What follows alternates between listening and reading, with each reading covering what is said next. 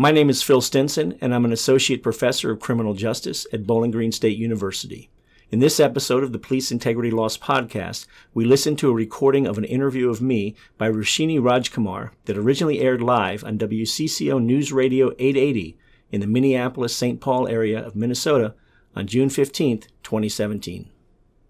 Roshini Rajkumar with you. Today we have quite a show, but first, a much more serious topic as we here in CCO land are waiting for the verdict in the Officer Yanez trial uh, we wonder and we look at different statistics about what happens and what's the history or some of the stats when it comes to officer involved shootings, officer involved killings.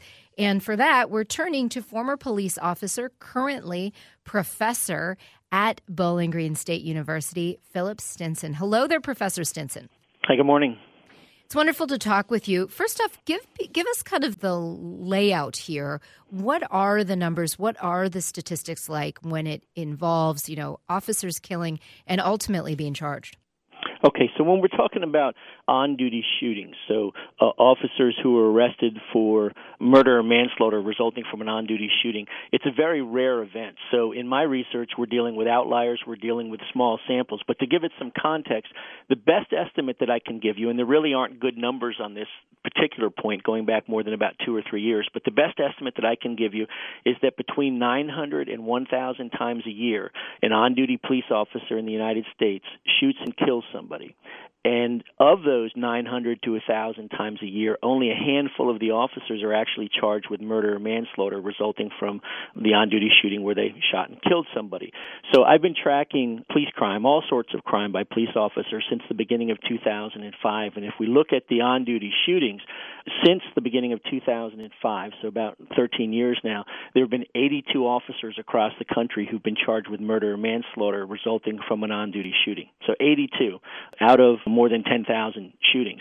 So most shootings by police officers are found to be legally justified. There'd be some sort of a finding that, pursuant to the relevant Supreme Court standard, that the officer had a reasonable apprehension of an imminent threat of serious bodily injury or deadly force being used against the officer or someone else. Most of the cases don't result in criminal charges, but when we do look at those 82 cases, to date, of those 82 cases, 29 have resulted in an officer being convicted. And quite often it's for for a lesser offense. There's only actually one former officer in prison right now for intentional murder, and that's an officer from Colorado who's serving a 16 year sentence. There were four other officers convicted of murder out of New Orleans, the Danziger Bridge incident after the Katrina hurricane, uh, but those murder convictions were overturned, but the officers ultimately were convicted on federal criminal deprivation of civil rights charges. So typically, if an officer is going to be convicted, and again, we're, we're dealing with a very small sample, 29 cases, uh, so far, it's more likely to be a manslaughter offense or even official misconduct. In one instance, it was actually reckless endangerment. If we I want to get into some of these definitions with you. I'm speaking sure. with Philip Stinson. He is associate professor in the criminal justice program at Bowling Green State University. He is a former police officer. If you have any questions for him, send us a text 81807. I think the piece that's really probably hard for many in the public on this one, Professor, is you know, in those past 13 years, the 29 officers who, who were actually convicted out of, as you say, 1,000 times a year an on duty police officer shoots. And since 2005, only 82 officers were actually charged with murder or manslaughter. And I'm looking at an article that you wrote, and you talk about how a lot of times, even if it goes to a grand jury, they find the officer legally justified in using deadly force. And that's the piece that a lot of people in the public probably really need more insight into. So, can you share what legal justification does mean? Not only grand juries, but it comes up when we have jury trials as well, the same exact thing, because the defense is raising at these trials that the officer was legally justified in shooting. There are two Supreme Court cases that guide us on this, and, and in some places, I suppose there's state laws that are perhaps more restrictive, but there are two cases from the 1980s, and the first was Tennessee versus Garner, and that, that was a 1985 decision, and then four years later, Graham versus Connor. So I mentioned the standard is that if an officer has a reasonable apprehension of an imminent threat, so that's the standard from Tennessee versus Garner. But in Graham versus Connor, the court clarified that it's an objective standard. It's what a reasonable officer in that situation would have done. And what we see in these cases recently, the officers have been testifying in their own defense, which, as a former defense lawyer, I can tell you, very dangerous thing to put your own client on the stand because there's then subject to cross examination. So even where the prosecution has laid out very carefully expert testimony that a reasonable officer would not have perceived an imminent threat of serious bodily injury or deadly force, as soon as an officer gets on the stand, either at a grand jury, perhaps, or at their own criminal trial, and says, I was in fear of my life, even if subjectively that's what they thought, but a reasonable officer would not have perceived the threat as such. Many jurors, grand jurors and trial jury jurors alike, uh, look at that and they say, That's it. I'm not going to second guess an on duty police officer, a split second life or death decision. We all know that policing is violent, that police officers carry guns, and sometimes they have to use them. And it's very difficult to convince jurors that it's anything other than that, that the officer was acting in an unreasonable way. And here's the difficult thing about that Supreme Court standard you can have a case where an officer is found to be legally justified. So let's say they're not criminally charged. But at the same time, there can be a finding that the shooting was unnecessary inappropriate and contrary to department policy. And that's a very difficult thing to explain to the public, and it's a very difficult thing to explain to victims' family members that you could have something where it's inappropriate, unnecessary, and that you're telling me it's legally justified. But and one thing we have to remember, have. too, is these officers are putting themselves out there every single time. You know, they put on their uniform, their badge, and they walk out the door. So there are so many opportunities for them to be shot and killed, Absolutely. and they are protecting themselves and the public. We have several texts coming in for you, so I want to get to them. Yes. I am speaking with Professor Philip Stinson. He is part of the criminal justice program at Bowling Green State University. Here's, a, and I don't know if this question is for you or me, but this person says when you use the words officer shooting, are you implying that in each case, the officer shooting, uh, of the officer shooting, the victim dies? What I'm talking about here are shootings that are fatal shootings. There are other shootings, of course, where officers shoot someone and, someone is not killed. And by the way, in, in most of these shootings, I think, in fact, the officer was probably legally justified. And now that we have video evidence in more of these cases, we're seeing some different patterns come up that lead to officers being charged. Well, I mean, that makes a lot of sense to me. I think, you know, and that that opens up another question from me. We talk about I, ha- I have a show on Sundays. I have a regular justice contributor. He's a former officer himself. And we talk about this shoot to kill concept. And uh, he has shared and taught my listeners that you, you know, an officer is not just shooting you in the leg to kind of get you away. I mean, in most times, they know they're using deadly force. So, you know, any comment on that to maybe also help clarify this listener text? When you're using a firearm, it's the application of deadly force. If you're going to do it as an officer, uh, it needs to be legally justified. So officers are not trained to shoot somebody in the leg to stop them. They're trained to center mass is what you're trained to uh, shoot at, and it's deadly force. It's shooting to kill somebody. And this listener has this question. As of late, are you seeing effects of the Ferguson case in that officers are less proactive in patrol.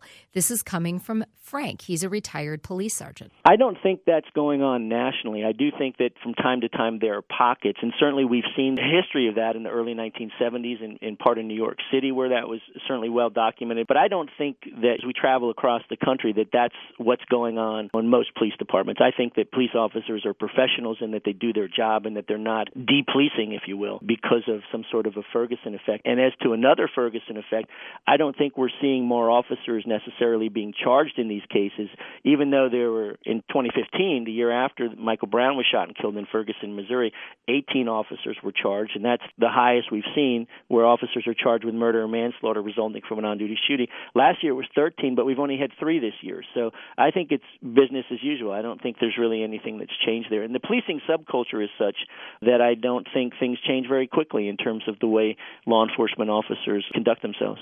All right, many texts coming in for you. This listener says, How many interactions with police officers a year don't result in the officers having to shoot someone? Almost every one. Yeah, so it's right? multi millions then if you're talking about all the officers in the entire country. Many, many millions of, of encounters with citizens. It's a point well taken that we started this conversation where I said I deal with outliers. I'm dealing with the exception to the rule, very small sample. Exactly. This person is worried about recruitment And they say, is there any other profession more scrutinized? There is no winning, concerned about recruiting the next generation. Recruiting is a difficult problem in law enforcement agencies, state and local agencies, and it has been for the last 15 years or so. The first Gulf War, really, that's when it started, where people were in the military as opposed to looking at local police jobs, local fire jobs, EMS jobs. And it has become more and more difficult for agencies of all sizes to actually recruit officers for a variety of reasons. Background checks people have problems with. A lot of people that maybe would have applied for jobs as state and local law enforcement officers are not interested in the work because of all these types of issues that are going on. They don't think the public respects officers like they used to or they should. It's a huge problem, and in some agencies across the country, they've actually lowered the minimum education standards for officers recruits so that they can actually fill vacancies. And I think that too is a dangerous thing. Professor Stinson, I don't know how familiar you are with the case that's going on right now in Ramsey County, which is in the St. Paul area of Minnesota, where it was, it's our very first in the history of Minnesota officer charged with manslaughter. And uh, the jury is deliberating. They're on day four of deliberations. Some people are guesstimating it might be a hung jury.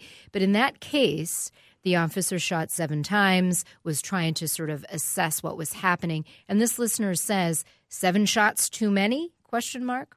When I was a young police officer, which is a long time ago now, before I went to law school and then went back to school to get a PhD later on, we carried six shot revolvers and I would have had two speed loaders, so only 18 rounds on my person. Now, with the types of weapons, sidearms that officers are carrying, they're carrying greater firepower. They have more ammunition with them, so no. Because of that, I don't think that seven in rapid succession is necessarily, in and of itself, too many. But I had the father of uh, actually a lawyer who was killed by police officers in Ohio contact me several years ago with exactly the same question, and it was several years after his son had been shot and killed by officers, and that's the one question he had was he couldn't reconcile things because he didn't understand why they shot him so many times.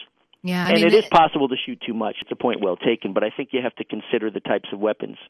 And that's probably something this jury in Ramsey County, Minnesota is dealing with right now. Well, very interesting. Thank you so much, Professor Philip Stinson, former police officer and practicing attorney formerly.